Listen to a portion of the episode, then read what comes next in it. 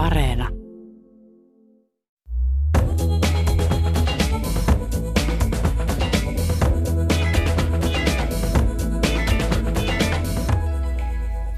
Diedriksenin taidemuseossa Helsingissä on esillä Björn Wexströmin veistoksia ja koruja 1960-luvulta tähän päivään.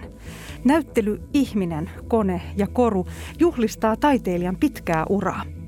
Näyttelyn 1980- ja 90-lukujen pronssiveistokset, koneihmiset vievät tulevaisuuteen. Millä tavalla taiteilija itse katsoo tulevaisuutta? Mitä hän ajattelee koneälystä ja estetiikasta? Kuvanveistäjä, kuvataiteilija ja professori Björn Wexström ja Diedriksenin taidemuseon intendentti Otto Seleen ovat ohjelman vieraina. Minä olen Pia-Maria Lehtola. Lämpimästi tervetuloa Kulttuuri Ykköseen. Kiitos. Kiitos. Näyttelyssä on esillä antiikin Kreikan mytologiasta inspiraationsa saaneita pronssiveistoksia. Akryyliveistosten kokonaisuus ja korunäyttely.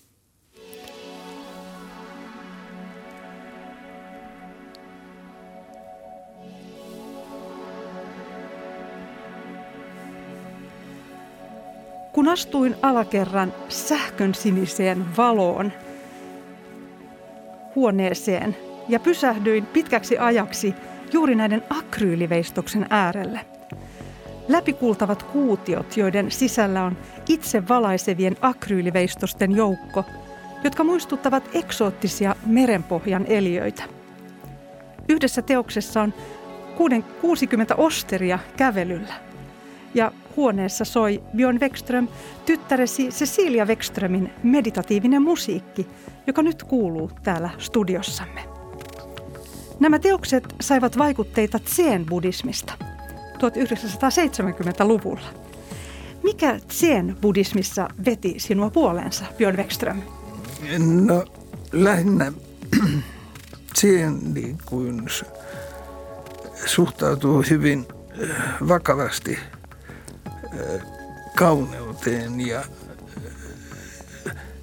esimerkiksi nyt kristityn usko hän, hän ei juuri ole tavallaan kiinnostunut kauneudesta ja sillä ei ole uskonnolle mitään merkitystä, mutta Tsenillä on, on niin kuin hyvin vahvat kytkennät estetismiin. Ja jos mä lyhyesti nyt kerron, niin mikä se on, niin, niin jos ajatellaan mökki polkua, niin jos se tehdään aivan suoraan ja, ja tuota, puskuritraktorilla ja, ja, ja tuota, mahdollisimman tehokkaasti, niin sen mukaan niin se pitää olla vähän, sanoisinko, luonnonmukainen ja kiemurrella hieman ja, ja, ja että näkymät vähän vaihtelee, kun, kun sitä kävelee. Niin tässä se tavallaan se idea on, että sen suhtautuu hyvin eh, sanoisinko, eh, vakavasti luontoon ja estetismiin yleensä. Ja eh, tämä oli tavallaan sitten teemana, kun halusin tehdä hyvin meditatiivisia veistoksia. Ja, ja siinä niin kuin tämä Tsenin hiljaisuus tuli mukaan. Mutta nyt me ollaan saatu musiikkia siinä ja joka sopii erinomaisesti, että, että siitä, kiitos tyttärelle. Täytyy tässä sanoa vielä, että tyttäresi Cecilia Wexström työskentelee Legolla Lontoossa. Kyllä. Joo, minkälaisissa tehtävissä? No hän on vastuussa tuota, yleisö ja, ja asiakas suhteista. Ja tuota, alun perin hänellä on muotoilla koulutus, mutta sitten yritys tuota, koulutti myös hänet niin kuin tällaiseen tehtävään ja, ja hän viihtyi hyvin nyt vieläkin 20 vuoden jälkeen. Haluan vielä kertoa näistä akryylivestoksista, että kun varsinkin nämä 60 osteria kävelyllä, niin ne, ne jotenkin pysäytti minut täysin. Mistä juuri tämä teos on saanut inspiraationsa?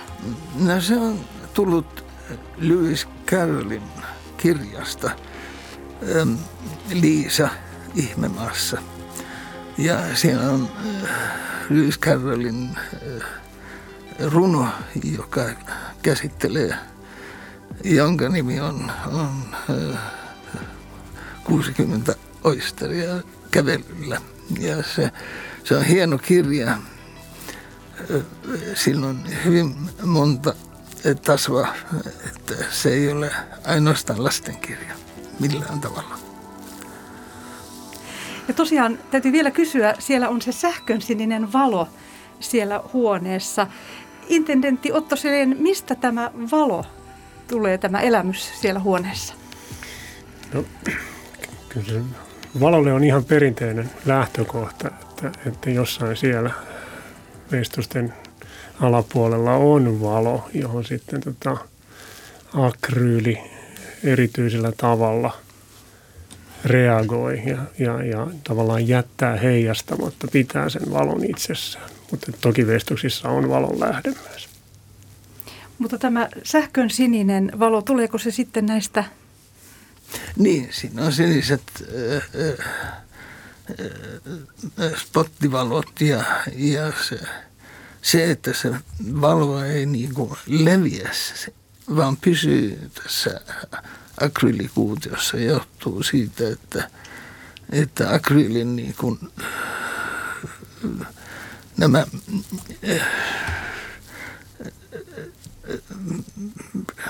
nämä tuota, ainesosat ovat sellaisia että, neulamaisia, että, mm. että ne eivät, eivät laske sitä ulos, vaan sitä valoa ulos, vaan se jää ikään kuin pyörimään siinä, siinä kuutiossa. Vuonna 2018 ilmestyi oma elämäkertasi Björn Wexström, myyttien muotoilija, taiteilijan oma elämäkerta. Ja kirjassa muistelet, kuinka kahdeksanvuotiaana olit vanhempiesi kanssa saaressa, Tammisaaren saaristossa ja veistit veneitä. Olet muistellut näitä hetkiä. Syntyykö sinun muotoilijan kutsumus silloin? No kyllä mä innokkaasti tein veneitä, kyllä kaiken kokoisia, ja, mutta tuota, kyllä se niin kuin, syntyi sitten niissä varhaisissa teini vuosina. Ja, ja tuota, silloin kävin kyllä 13, 14-vuotiaana kaikki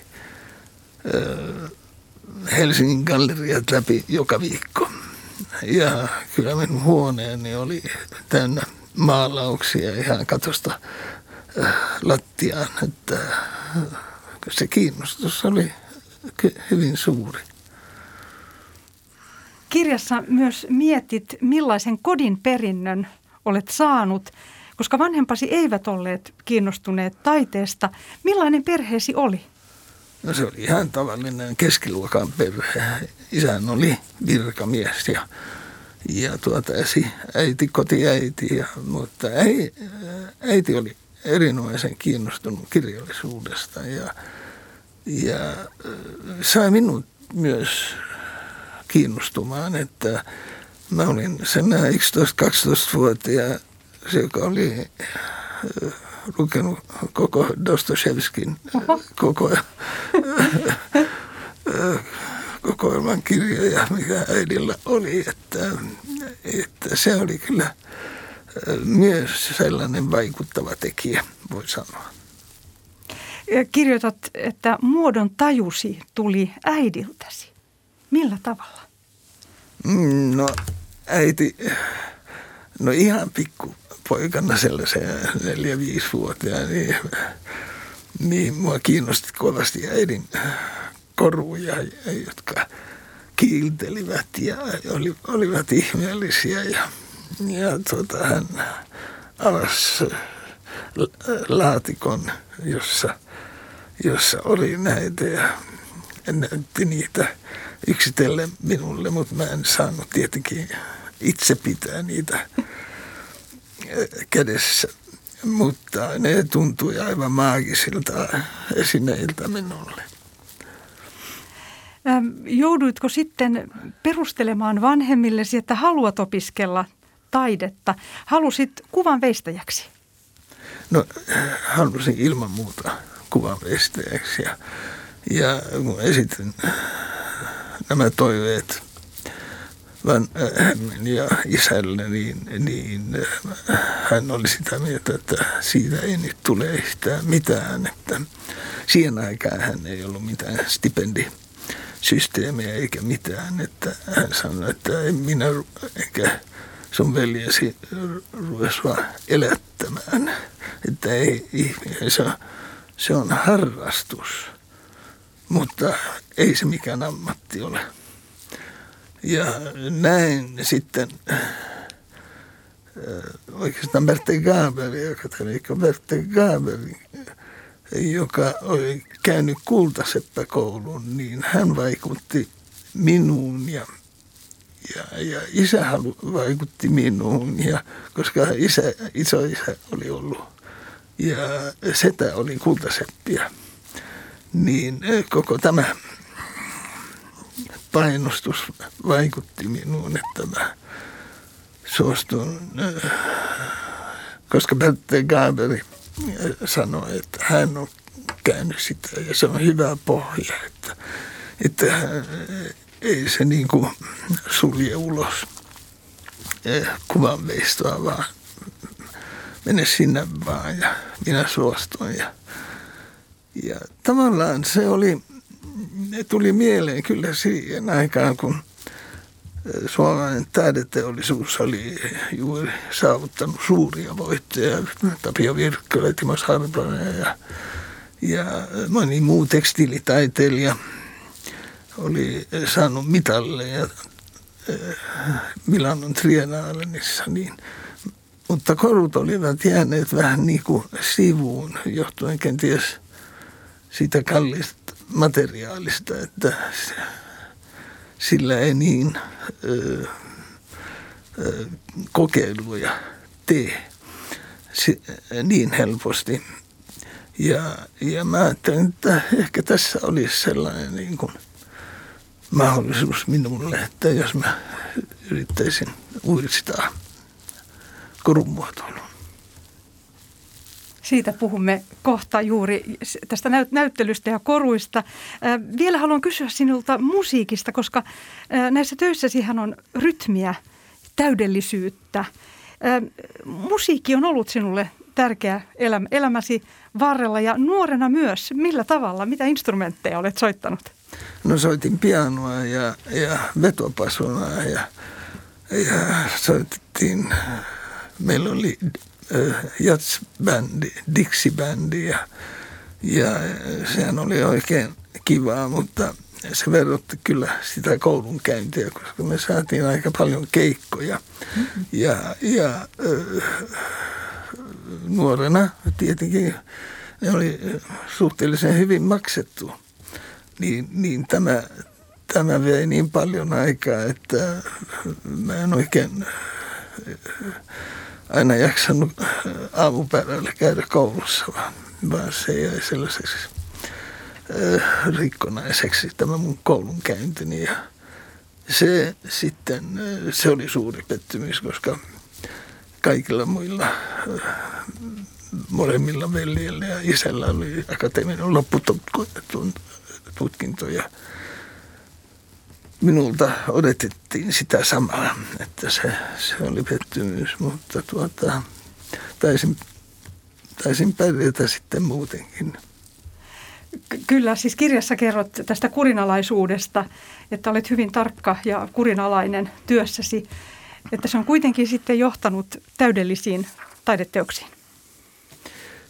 Joo, no jos tätä tekee ammatikseen, niin ei se, ei se käy sillä lailla, että istuu sohvan kulmassa ja, ja ajattelee ja odottaa inspiraatiota, vaan, vaan kyllä, se, kyllä on mentävä alas studioon yhdeksältä ja jos ei muuta, niin rupeaa piirtämään, niin kyllä se siitä lähtee.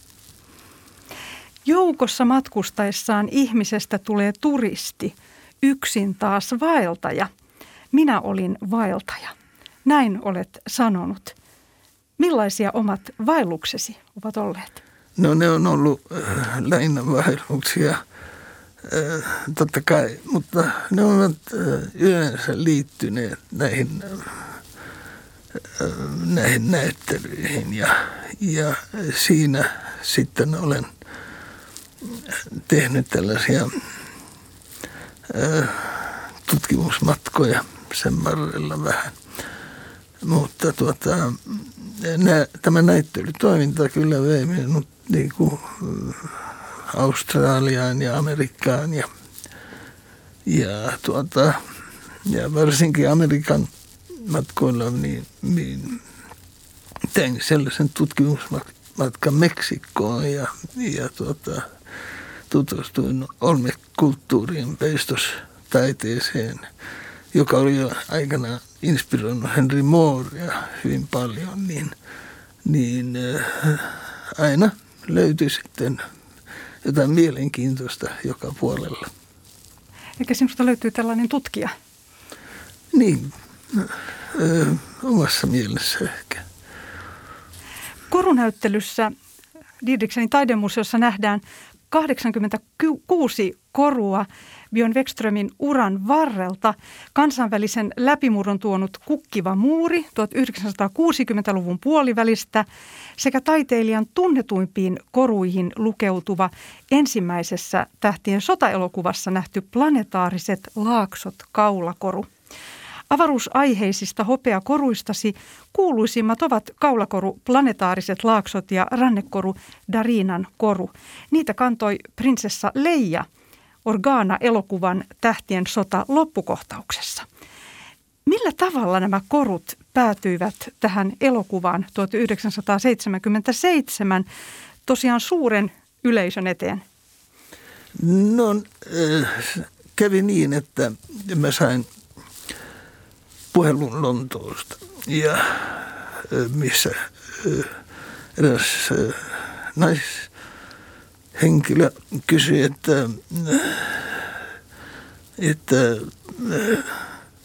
täällä tehdään, tehdään tällaista elokuvaa, joka tuota, ja se se tuota, ja tähän tarvitaan koruja ja tässä, tässä ohjaaja haluaa ehdottomasti, että, että te tekisitte korut näin, että, että tuota, ja hän sanoi, että tunnette ehkä George Lucas. Mä sanoin, että en tunne. No, hän joka tapauksessa haluaa, että hän tekee tällaista science fiction filmiä ja hän haluaa teiltä korut. Ja asia niin kuin koskee kaulakorvaa ja, ja rannekorvaa. Ja riittääkö teille kuusi viikkoa? Ja mä sanon, että riittää hyvinkin, ei siinä mitään, kyllä mä voin tehdä. Ja, tuota, ja sitten puhelin katkesi ja viikon kuluttua sain uuden puhelun. Ja hän sanoi, että nyt asia on niin, että tämä loppukohtaus, johon korut tarvitaan, niin tehdään niin kymmenen päivän kuluttua, että voitteko tehdä jotain siihen. Mä sanon, että ei onnistu millään. Tämä on sellainen prosessi, että se vie jonkun aikaa. Että no sitten tämä sihteeri sanoi, että myydäänkö teidän koruja täällä Lontoossa missään. Niin mä sanoin, että joo, Bond Streetillä on liike, joka todellakin myy mun koruja. No hän kiitti ja sitten sain teleksin. Siihen aikaan ei ollut faksia eikä mitään muuta. Niin sain teleksin, että George Lucas on löytänyt koruja – joka sopii aivan mainiosti. Hän on hyvin tyytyväinen ja me ollaan hyvin kiitollisia. Että, kiitos. Joo. Ja sitten tietenkin äh, siihen mä sitä sen enempää ajatellut, mutta, mutta sitten jonkun vuoden kuluttua niin, niin mun ystävä soitti ja sanoi, että me ihmeessä katsomaan, että siinä on sun korujasi. Ja todellakin kävin ja totesin, että olivat löytäneet ihan sopivat korut. Hienoa ja se tosiaan Planetaariset laaksot koru on tässä mukana. Mikä innoitti sinua silloin suunnittelemaan juuri planetaariset laaksot? No se syntyi ihan sillä lailla, että mä kattelin ulos äh, mun studion niin ikkunasta ja, ja siinä äh, tällaiset äh, lumikinokset muodot, muodostivat määrättyjä muotoja ja siitä mä niin kuin otin yhden paan, joka, joka sitten leikkasin kipsipalaan. Mä tein yleensä mun korut, niin kuin vältän piirtämisestä, piirtämistä ja, ja teen mallit suoraan kovaan kipsiin, joka mä niin kuin muotoilen tällaisen kirurgiveitsen kanssa. Ja siitä kipsipalasta niin – sitä mä muotoilin ja kattelin mulla sitä kinosta ja siitä se syntyi. Otto Selén Didriksenin museossa on vitriineissä esillä myös tällaisia sinisiä muotteja. Kerrotko tästä korunäyttelystä? Kerron aika vähän, koska korunäyttelyn itse asiassa ovat toteuttaneet Ville Jokela ja Mia Haajasalmi ja Maria Uunila Kalevala Korulta. Eli meillä on ollut mahdollisuus tehdä tämmöinen upea yhteistyö heidän kanssaan ja, ja, ja tosiaan siis sinne on se 86 korua päätynyt otos. Eli nyt täytyy todeta, että Björn Wexströmin korutuotanto käsittää yli tuhat korua. Et, et, et sormet ja varpaat ei aivan riitä. Ja, ja tota, siinä myös sit pikkusen valotetaan sitä, että kuinka näitä koruja tehdään ja valmistetaan. Ja, ja, ja nämä kipsi, kipsiaihiot niin tota, liittyy siihen tekniseen prosessiin. Entä sitten tämän, tämä kuvanveistäjän taito, millä tavalla se näkyy näissä koruissa? Niin siis, niin kuin Björn Wexström kertoi, ne, ne, ne hänellä on kuvavestäjän kutsumus ja hän on lähtenyt tekemään vestoksellisia koruja. Ja se vestoksellisuus on ollut sellainen avainaihe, että toisaalta niin kuin materiaalien ymmärtäminen ja ennakkoluulottomuus, mutta sitten myöskin niin kuin, niin kuin on, on syntynyt jatkumo ja Björn Wexström on ymmärtänyt käyttää mahdollisuutensa niin kuin, niin kuin koruista pianosvestoksiin, ää, moderneihin materiaaleihin ja sitten niin kuin myöskin tavallaan huipentumana ylikokoisiin ihmishahmoisiin pronssiveistoksiin. Jo niistä kanssa puhumme, puhumme kohta. Ähm, vielä haluan kysyä yhdestä materiaalista. Björn Wexström, löysit Lapissa uuden, tapan, uuden tavan tuoda kulta esille töissä. Mikä siinä viehätti sinua ja miltä tämä näyttää? No niin, eräs valokuvaaja ystävä vei minut Lappiin. Hän, äh, hän yleensä oli viettänyt aina niin kuin äh, ruskan aikana aikansa Lapissa ja tunsi kaikki äh, nämä kullankaivajat, jotka olivat vuosikausia siellä äh, tehneet työnsä. Ja tuota, hän vei minut äh, näiden kullankaivajien majoihin ja, ja tuota, esitti minut ja nämä kaivoivat esiin tällaisia niitä suurimpia hippuja, mitä olivat niin kuin löytäneet. Ja, ja se oli aika fantasista, koska siinä ensimmäistä kertaa näin kultaa tällaisessa luonnon muodossa. Ja, ja jäin ihmettelemään, että mikä tässä oikein ollaan tehty. Että näinhän sen äh, kulta on tavattoman kaunis, kun se on niin kuin mattana ja tällaisena äh, luonnon äh, värisenä ja, ja tuota,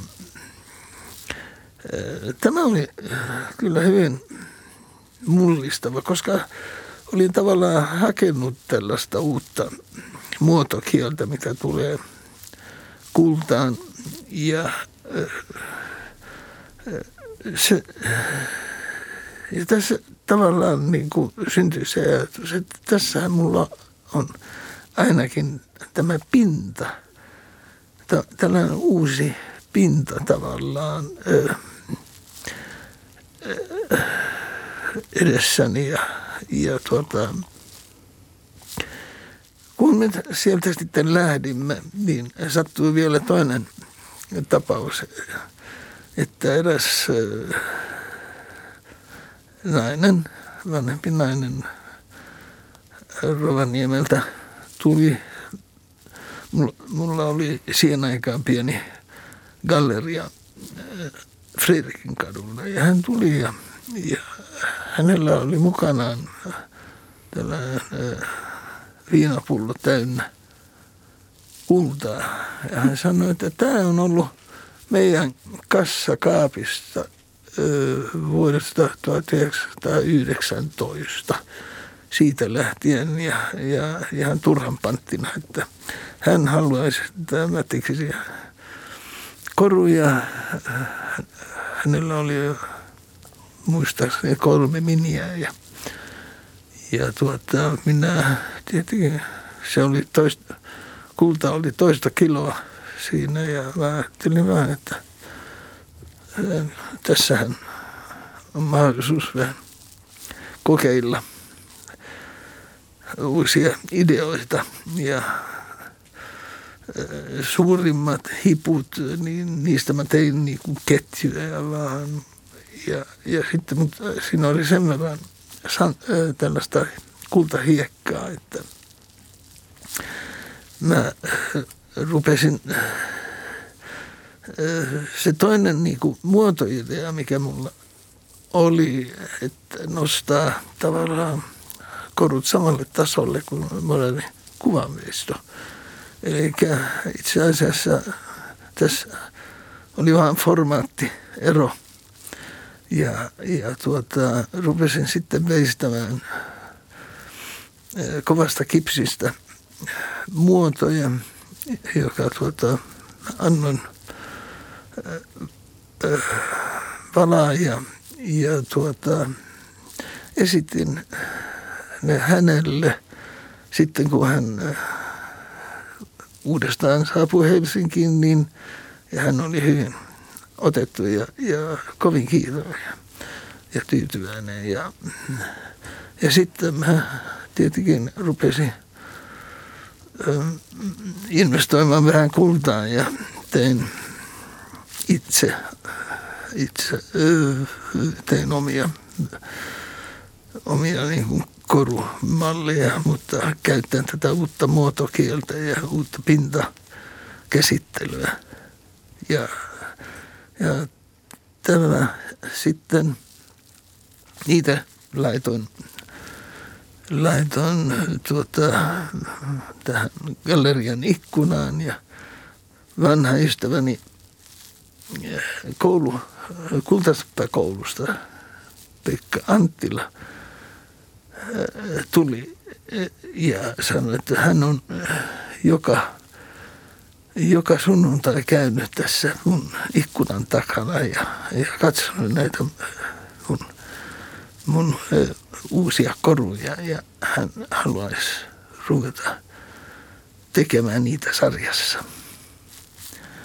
Ja tuota, mä olin vähän varovainen siinä, että mä sanoin hänelle, että se on toista myydä tällaisia koruja tällaisessa galleriassa, mutta myydä sen niin kuin sarjassa muille kultasepille, niin se saattaa olla aika ongelmallista.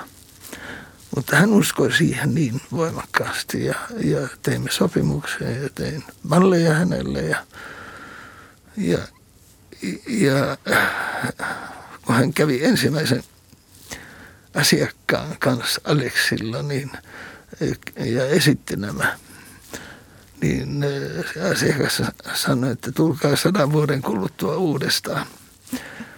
Mutta tuota, toinen sitten Aleksin kultaisesta niin hän innostui ja teki ikkunan näistä uusista ja se löi sitten itsensä läpi ja ja tuota, niin, voisin jatkaa, että sitten tämä, tämä Rio de Janeiron, tämä Grand Prix-voitto, niin se sai niin paljon julkisuutta näissä alan lehdissä, että, että Lapponian puhelin rupesi soimaan. Ja tosiaan muun muassa John Lennon osti korusi Göteborgissa joko Onolle. Tämä oli 60-luvun lopulla ja silloin oli myös akryyliä näissä korussa ja tosiaan sinähän toit modernin korutaiteen meille Suomeen ja se tuli myöhään meille, koska Länsi-Saksa ja Tanska olivat edelläkävijöitä. Ja tosiaan tästä galleriasta, josta kerroit, niin siellä möit itse koruja päivisin ja illalla teit koruja takahuoneessa. Kyllä, Kyllä. Äh, joo, tämä äh, John Lennonin äh, osto, osti todellakin joko Onolle, joka ja äh, lähtivät sen jälkeen New Yorkiin, missä, missä he, heitä haastatettiin Dick Cavett Shows – ja sillä showlla oli 40 miljoonaa katsojaa. Niin, ja tällä oli vaikutusta. Eli näitä, näitä tuota, ruvettiin todella ostamaan. Ensin tietenkin ennen tätä niin asenne oli ollut hyvin kielteinen jälleenmyyjien kesken, koska tuota, ei katsottu, että korrektia yhdistää jalometallia ja, ja muovia ja muuta. Tämän, tämän Dick jälkeen niin jopa uh, Scottish Museum of Art uh, halusi ostaa nämä akryylikorut kokoelmansa.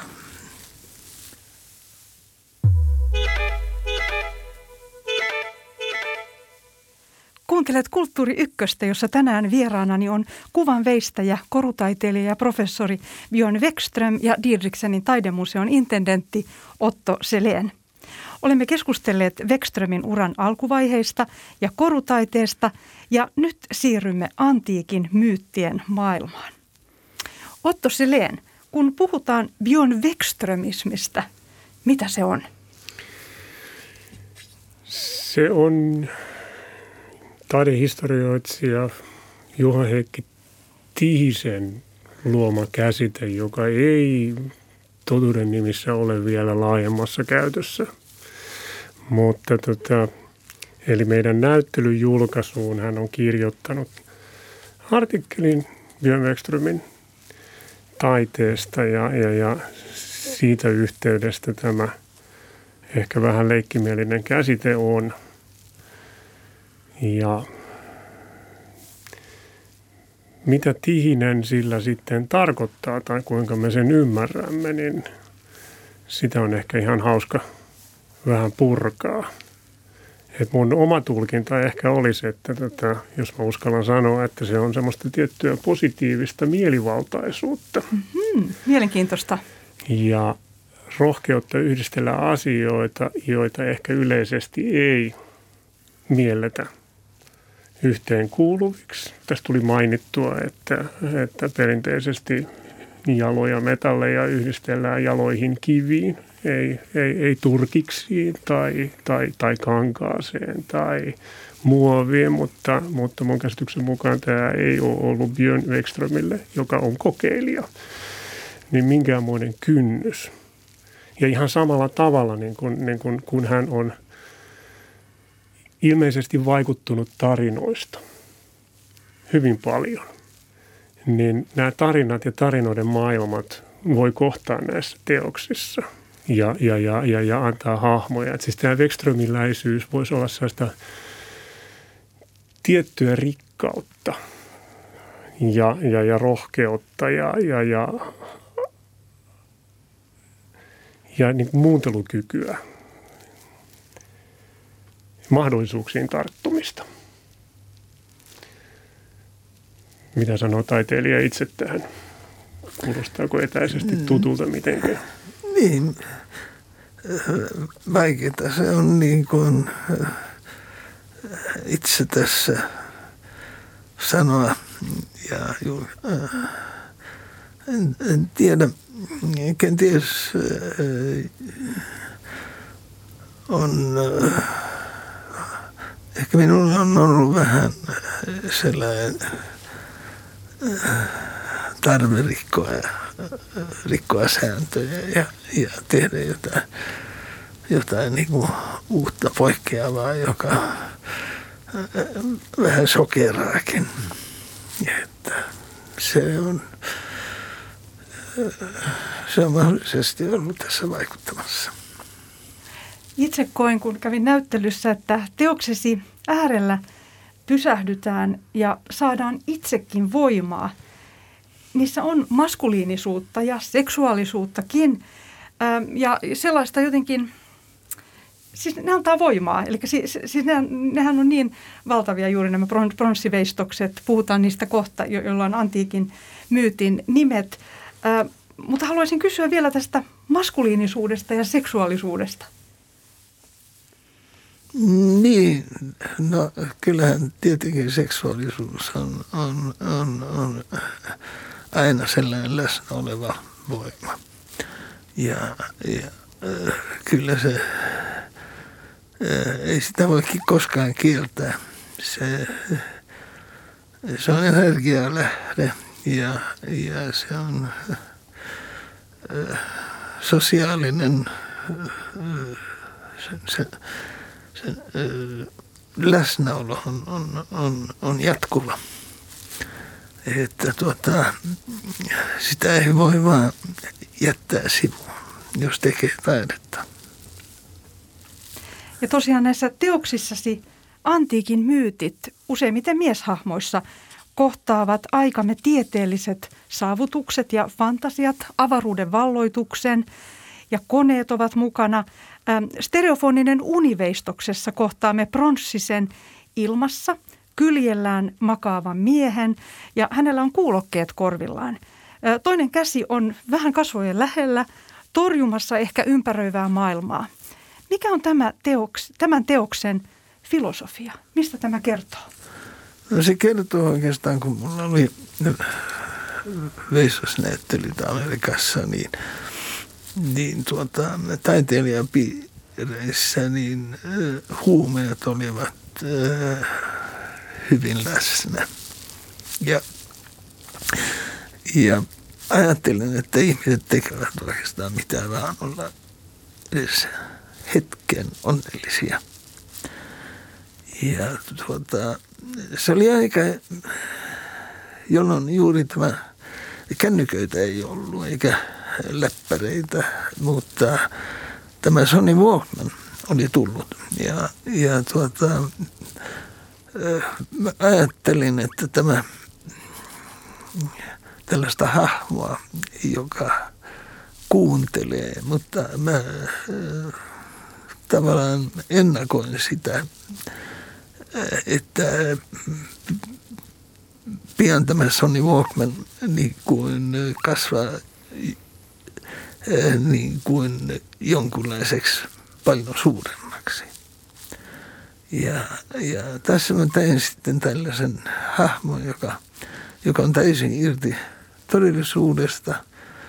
Hän, hän on kytkenyt itsensä pois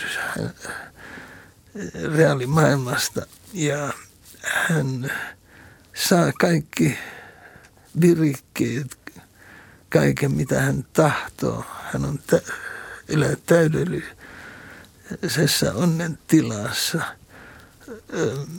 netin kautta.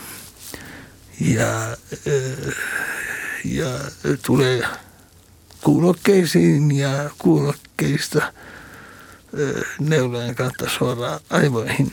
Ja hän, hän on saavuttanut täydellisen on, onnen tilan.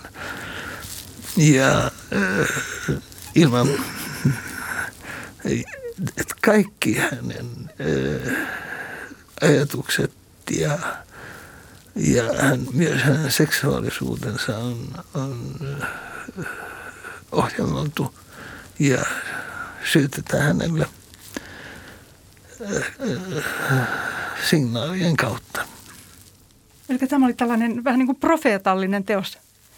No se on vähän sanot, äh, katsottu äh, tulevaisuus vähän in absurdum, mutta tuota, äh, tarkoitus näillä veistoksillahan on nimenomaan sitä, että ne ovat narratiivisia, että kertovat jotain, koska mä, kun mä käytän tällaista naturalismia, naturalistista muotokieltä, niin, niin se ei riitä, vaan, vaan siinä täytyy itse veistoksessa olla sanoma tai jotain kerrottavaa. Niin näin ollen nämä on saanut tällaisia muotoja, mutta niin kuin juuri mainitsit, niin yleensä olen käyttänyt näitä antiikin myyttejä näissä niin kuin, ja nostettu ne niin kuin tähän meidän aikaamme. Näyttelyssä on myös päätön pronssinen Prometheus, joka on halkaistu vatsan kohdalta ja siellä on vihreitä oliivipuun versoja. Mistä tämä teos kertoo? No se kertoo kyllä sitä, että jos me haluamme pelastaa tämän ylikansotetun planeetan, niin, niin kyllä, kyllä tekniikka loppujen lopuksi antaa sen mahdollisuuden. Prometheus hän kahlittiin kallioon, koska Jumalat rankasivat hänet, koska hän oli antanut ihmiselle tulen. Ja, ja tulihan katsotaan noin symbolisesti, että se on koko tämän koneellisen tai kulttuurin alku.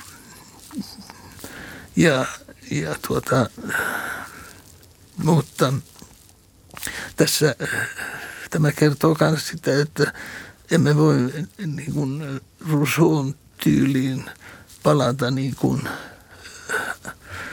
palata niin kuin, ihan naturahuusholliin, vaan, vaan tuota, kyllä tekniikka on se, joka saattaa pelastaa. Ja ainoastaan tekniikka voi, voi pelastaa tämän ylikansotetun planeetan.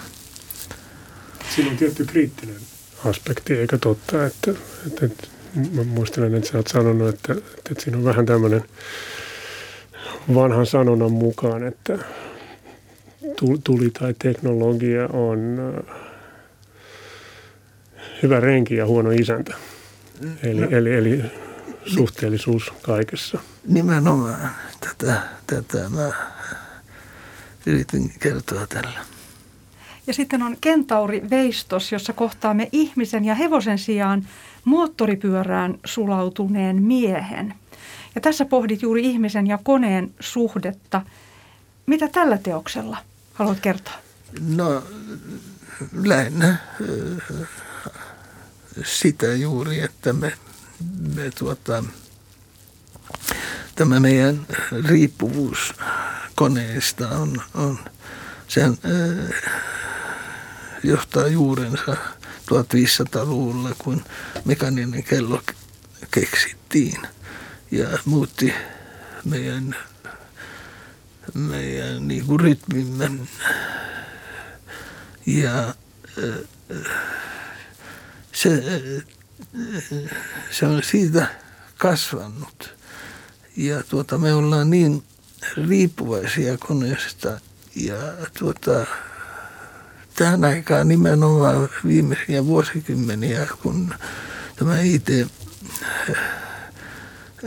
kulttuurin kautta, niin, niin, niin se on tullut ihan selvemmäksi, että me elämme näiden ruutujen kanssa. Ja tuota, jossain määrin he, he, määrävät meidän elämämme. Ja, ja tämä, nythän on näin, että me luomme näitä koneita, mutta he tavallaan hallitsevat meitä aika pitkälle. Ja, ja tuota, tästähän on nyt näistä supertietokoneista moni tutkija varoittanut, että se on se on sellainen Pandoran lipas. Että kyllähän tietenkin meille tulee väitellen äh, varaosia kenties 10-15 vuoden jälkeen meillä on mekanisia sydämiä ja, ja tämä riippuvuus koneesta kasvaa joka päivä. Sokea juoksija veistoksessa on juokseva mies, jolla on kankaalla peitetyt silmät. Tämä on mielestäni myös erittäin osuva kuvaus ajastamme. Tämä vauhtisokeus. Mihin tämä johtaa? No äh, lähinnä äh, tällä mä olen yrittänyt kertoa. Sehän syntyi jo äh, 1980 luvulla muistaakseni. Ja tällä mä olen yrittänyt kertoa sitä, että tämä juoksija, hän juoksee nimittäin tällaisella juoksumatolla, jossa lukee info. Ja hän on sokea siinä mielessä, että hän ei, hän ei pysty arvioimaan, onko tämä infoa tai onko se disinformaatiota. Ja tämähän äh, tavallaan ongelma on, on äh, kasvanut aika huikeasti tässä 40 vuodessa.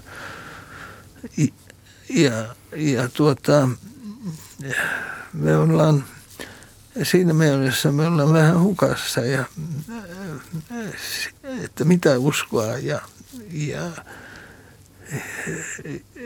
ja tuota, sehän on, on aika uskomatonta, että netin kautta voidaan, voidaan jonkun hassun idean tuota, kautta mobilisoida kenties 5000 ihmisiä, joka ryntää johonkin ja, ja tuota, saattaa vahingoittaa demokraattisia järjestelmiä ja, ja, ja mitä vaan. Että tämä on niin se, se, se voima, joka tällä disinformaatiolla on, niin saattaa olla katastrofaalinen. Olet tosiaan sanonut, että olet et pelkästään esteetikko taiteilijana, vaan myös olet kiinnostunut etiikasta ja sen huomaa juuri näistä, näistä veistoksista, joissa on ihan selvästi tämä huoli omasta ajastamme. Ö, olet myös sanonut, että olemme liian homogeeninen kansakunta ja että teemme virheen, kun vieroksumme kaavaa rikkovia yksilöitä. Oletko itse kokenut tätä vieroksuntaa? Niin, no tietenkin Suomen sellaisena, äh, se oli ainoa äh, tuota, äh, silloin äh, sanoisinko kielinen läis, äh, jälkimainingissa, niin äh, minusta äh, kehittyi hyvä ja rutinoitu katutappeli pikkupoikana. Että, että nythän tämä nyt maahanmuuttajat on, ovat ottaneet suomen ruotsalaisten roolin tässä, että, että mutta ja tämä on, ehkä johtuu siitä, että Suomi on ollut aika edistynyt. Mutta kyllähän tätä esiintyy tuota, myös Keski-Euroopassa. Mutta tuota, voi sanoa, että, että onneksi tuntuu siltä, että ainakin minusta tuntuu, että nämä on laantumassa päin, että pikkuhiljaa me me totumme, että on eri värisiä ihmisiä ympäristössämme. Lämmin kiitos Björn Wexström ja Otto Seleen. Tätä ohjelmaa olivat myös tekemässä kanssani äänitarkkailija Marko Vierikko ja tuottaja Olli Kangassalo. Ja huomenna Kulttuuri aiheena on seuraava. Joonas Kokkosen syntymästä on sata vuotta, millä perusteella rikollisia ja muuten arveluttavia muusikoita pudotetaan soittolistoilta. Nämä aiheet huomenna. Juontajana on Noora Hirni se on sitten suora lähetys Helsingin musiikkitalosta. Minä olen Pia-Maria Lehtola ja to- toivotan teille kaikille oikein hyvää ja kaunista päivänjatkoa.